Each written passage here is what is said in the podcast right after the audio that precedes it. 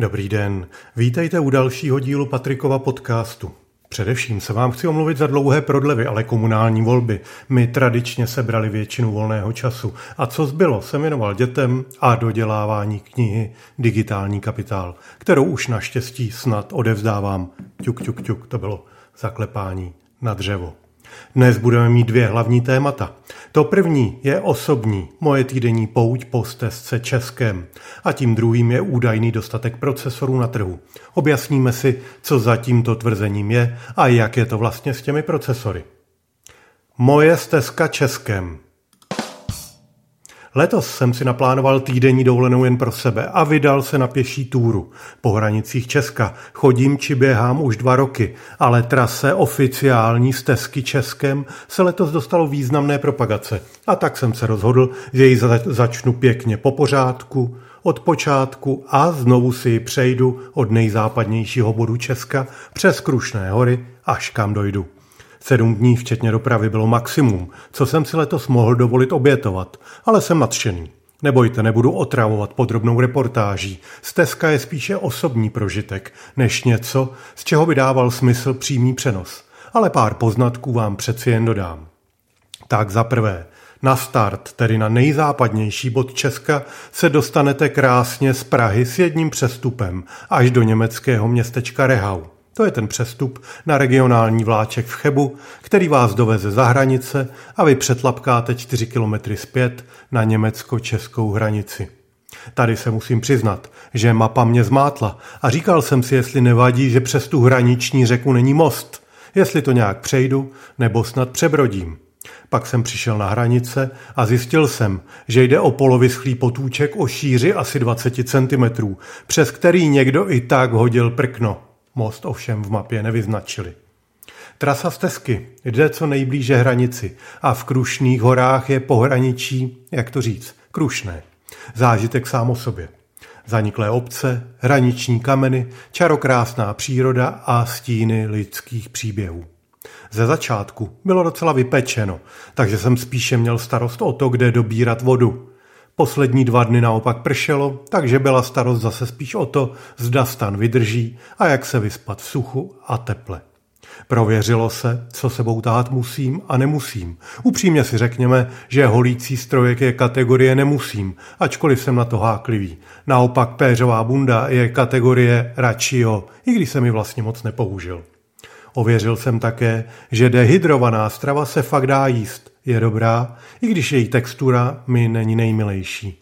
Naopak nemůžete moc počítat s hospodami. Třeba v takové aši jsou po covidu tři přeživší restaurace.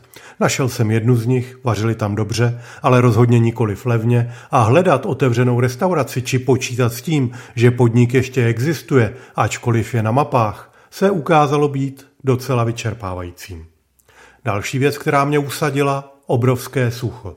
Chodím kružkama, už roky. Znám tu říčky a prameny, ale letos jich bylo suchých ještě více než v loni. V podstatě ani u pramene říčky jste nemohli počítat s tím, že naberete vodu. Ale dobré bylo, že řada obcí už se pustila do nějakých vodních děl reagujících na situaci, například rekonstrukce Bublavského kanálu. Stezka mi pomohla utřídit si letošní myšlenky, ať již osobní, nebo na dokončení knihy. Vyčistit si hlavu. Nevím jak vy, ale když jdete každý den 30 km v horském terénu s 15 kg na zádech v batou, jste večer rádi, že padnete a nemusíte nic, než postavit stan a otevřít si čtečku knížek. Jo, u ní jsem byl moc rád, že jsem ji měl sebou. Pár věcí budu ještě muset do výbavy doplnit. Light spacák se například ukázal být až moc light, Spaní na rolavě v 6 stupních Celzia v noci už bylo přeci jen nad jeho možnosti. I levná péřovka z Decathlonu, kterou jsem měl pro strýčka příhodu, se osvědčila, ale je moc velká a těžká. Asi zainvestuji pár tisíci korun přeci jen do nějakého lepšího modelu. A moc mě do mokra potěšily membránové, vodě odolné ponožky. V nich se chodilo opravdu nádherně. Nakonec jsem prošel 160 kilometrů. Skončil jsem kousek před Litvínovem, odkud jsem odfrčel autobusem do Prahy. Příště zde zase mohu naskočit a po stezce pokračovat.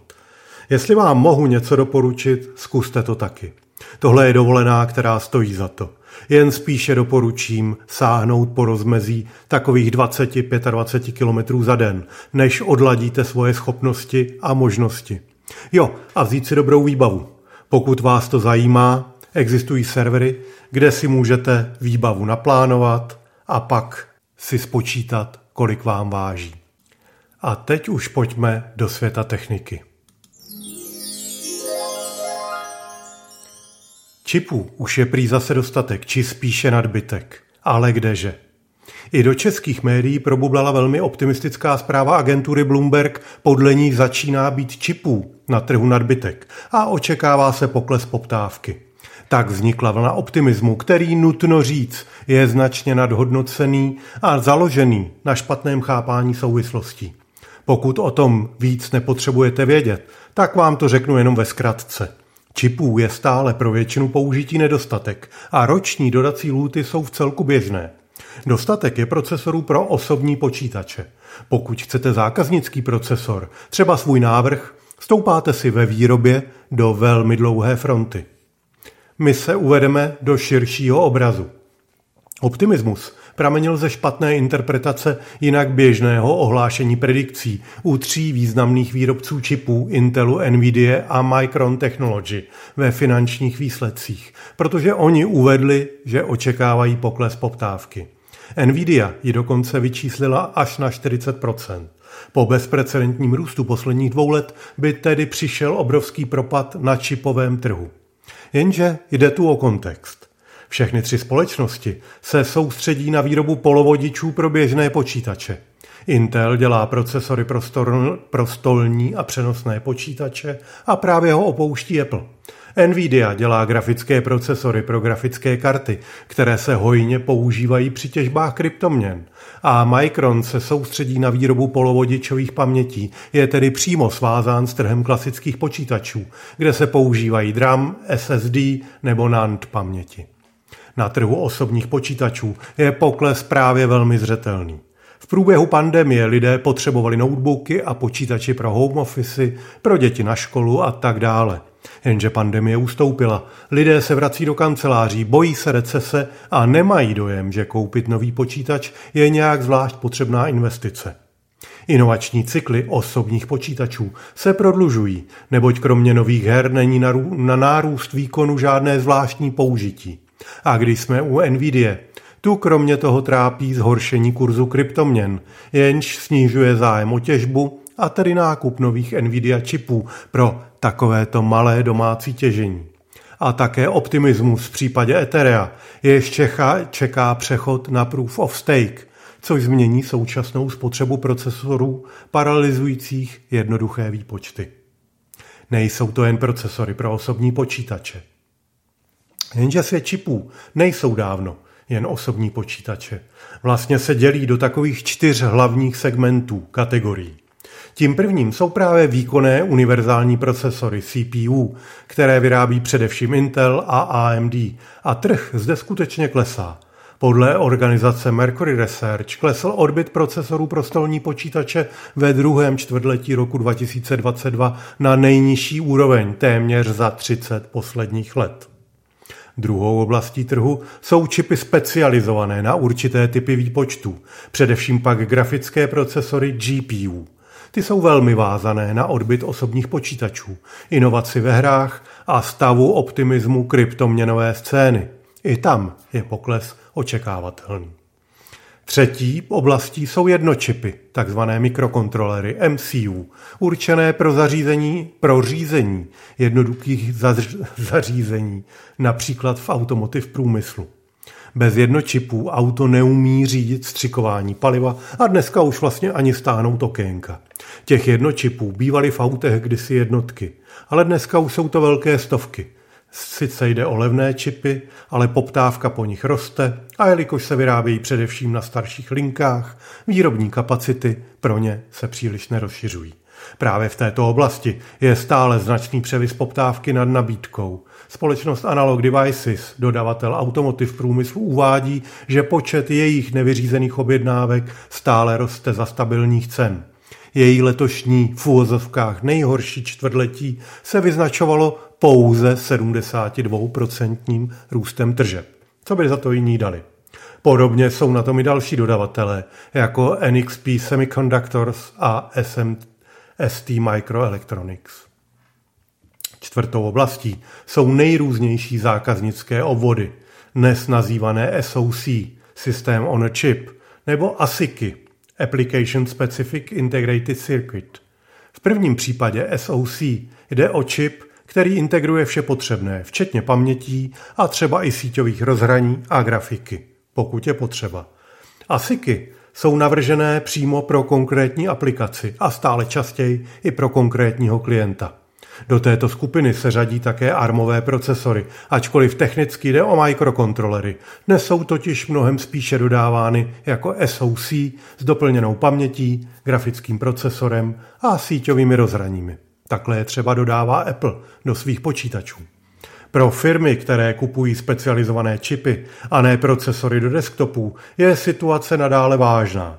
V tu samou dobu vydané prognózy Ciska udávají nedostatek čipů pro výrobu síťových prvků jako hlavní omezení výroby společnosti Cisco. Podstatné je, že mezi těmito kategoriemi se nedá výrobně nijak snadno přecházet. Někdy to bolí, někdy to nejde vůbec. High-end univerzální procesory se dělají ve velkých sériích, kde je stěžejní výnosnost linky a zaběhlost procesu a také rozlišení, neboli nanometry technologie. Naopak rychlost zavádění není až tak kritická. Série se pojede velmi dlouho. Třeba rok. Oproti tomu zákaznické procesory se musí zavádět rychle, a to i na úkor výtěžnosti. I proto jsou první série taktovány na méně MHz nebo GHz. A mikrokontrolery se vyrábí dlouho, cena rozhoduje, za to lze použít i staré, například 300 nanometrové linky, které se pro jiné procesory už dávno nehodí. Trh zákaznických čipů dnes velmi roste. Je přitom třeba si říct, že právě oblast zákaznických procesorů je dneska nejrychleji rostoucí. Většina dnešních mobilních telefonů používá nějakou formu SoC, za časté vyrobenou na míru konkrétnímu odběrateli. Tahle změna na trhu procesorů je také důvodem poklesu čínských výrobců mobilů.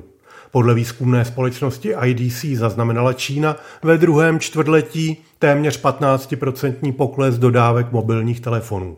Společnosti Xiaomi, Vivo nebo Oppo zaznamenali prudký pokles prodejů. Za část může čínská zero covid politika a opatrnost nakupujících, ale také nasycenost místního trhu, který v posledních letech horem dolem do zákazníků rval 5G, na něž ale mnoho klientů z cenových důvodů přejít nechce, neboť služby 4G jim přijdou vlastně dostatečné. Posledním důvodem snížení odbytu telefonů v Číně je redukce počtu výrobců mobilních telefonů v Číně. Dříve totiž bylo pro garážové výrobce velmi jednoduché si poskládat mobilní telefon podle svého. Nakoupili jste jednotlivé díly, včetně procesorů, pamětí a baseband modemů, hrkli jste je na desku, dali se tomu nějaké fancy logo a bylo. Jenže v době, kdy se kvůli výkonu spotřebě i celkovému řešení všechno řeší formou zakázkového SOC, je složité vytvořit svůj vlastní návrh takového SOC a dostat jej do výroby. Kromě toho Spojené státy v poslední době limitují přístup čínských firm k takzvanému EDA softwaru, který se k návrhům pokročilých čipů používá. EDA software amerických společností Cadence, Synopsys a Mentor Graphic která teda byla v roce 2017 koupena Siemensem, ovládají přes 70% trhu EDA softwaru a vlastně 100% trhu pro návrh a simulaci velmi pokročilých obvodů. Řada menších čínských společností přišla o jednoduše použitelné komponenty a protože neměla vlastní pokročilý vývoj, nakonec trhu vysublimovali. Zatímco v roce 2018 měli menší výrobci zahrnutí ve statistikách jako Others třetinu čínského trhu mobilních telefonů, počátkem letošního roku to bylo již jen 11%, a to přes ústup jihokorejského Samsungu a Motorola z trhu. Pokud si situaci zrekapitulujeme, Neděje se nic, co se nedalo čekat. Klesá zájem o univerzální čipy určené pro osobní počítače, ať již o procesory, grafické procesory nebo dram paměti. Truh se saturoval. To jsou ty první dvě množiny čipů z mého přehledu. Naopak o čipy pro spotřební elektroniku, strojírenství, automotiv průmysl je pořád velký zájem a dlouhé pořadníky. Nicméně kapacity se tu průběžně navyšují a v nejbližších dvou letech ještě skokově narostou o nově připravované fabriky. Důležitá je ta čtvrtá skupina čipů, která doposud patřila mezi specifická a neprobádaná území, jimž vládlo převážně TCMC.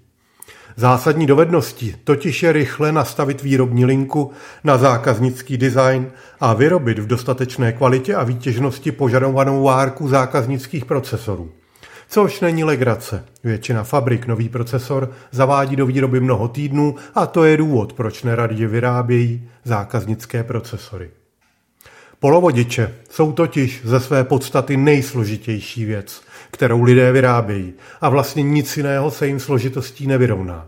Výroba jednoho čipu trvá od začátku do konce více než 20 týdnů a spousta té, této práce je atomárně přesná. Jen ty takzvané žárovky, které se používají k osvětlení destiček pro fotolitografické kroky, jsou nesmírně složitá zařízení o velikosti autobusu, z níž každé stojí až 100 milionů dolarů. Fungují tak, že vystřelují drobné kapičky cínu a přesně je zasahují laserem, aby generovali přesně správnou frekvenci světla, které pak kaskádovitě prochází téměř atomárně přesnou konfigurací optiky, aby se maximalizovala rovnoměrnost. Kapičky cínu jsou ve skutečnosti zasaženy dvakrát, přičemž první puls vytvoří oblaka, která účinněji přemění energii druhého laseru na potřebné světlo. A ve skutečnosti mají některá zrcadla střední kvadratické odchylky subatomární. Dlouhá léta byl hnacím motorem pokroku procesorů tzv. Můrův zákon, jenž předvídal zdvojnásobení počtu tranzistorů a tím i výkonu procesoru každých 18 měsíců. A s tím si vystačil každý, kdo výpočetní výkon v jakékoliv podobě potřeboval.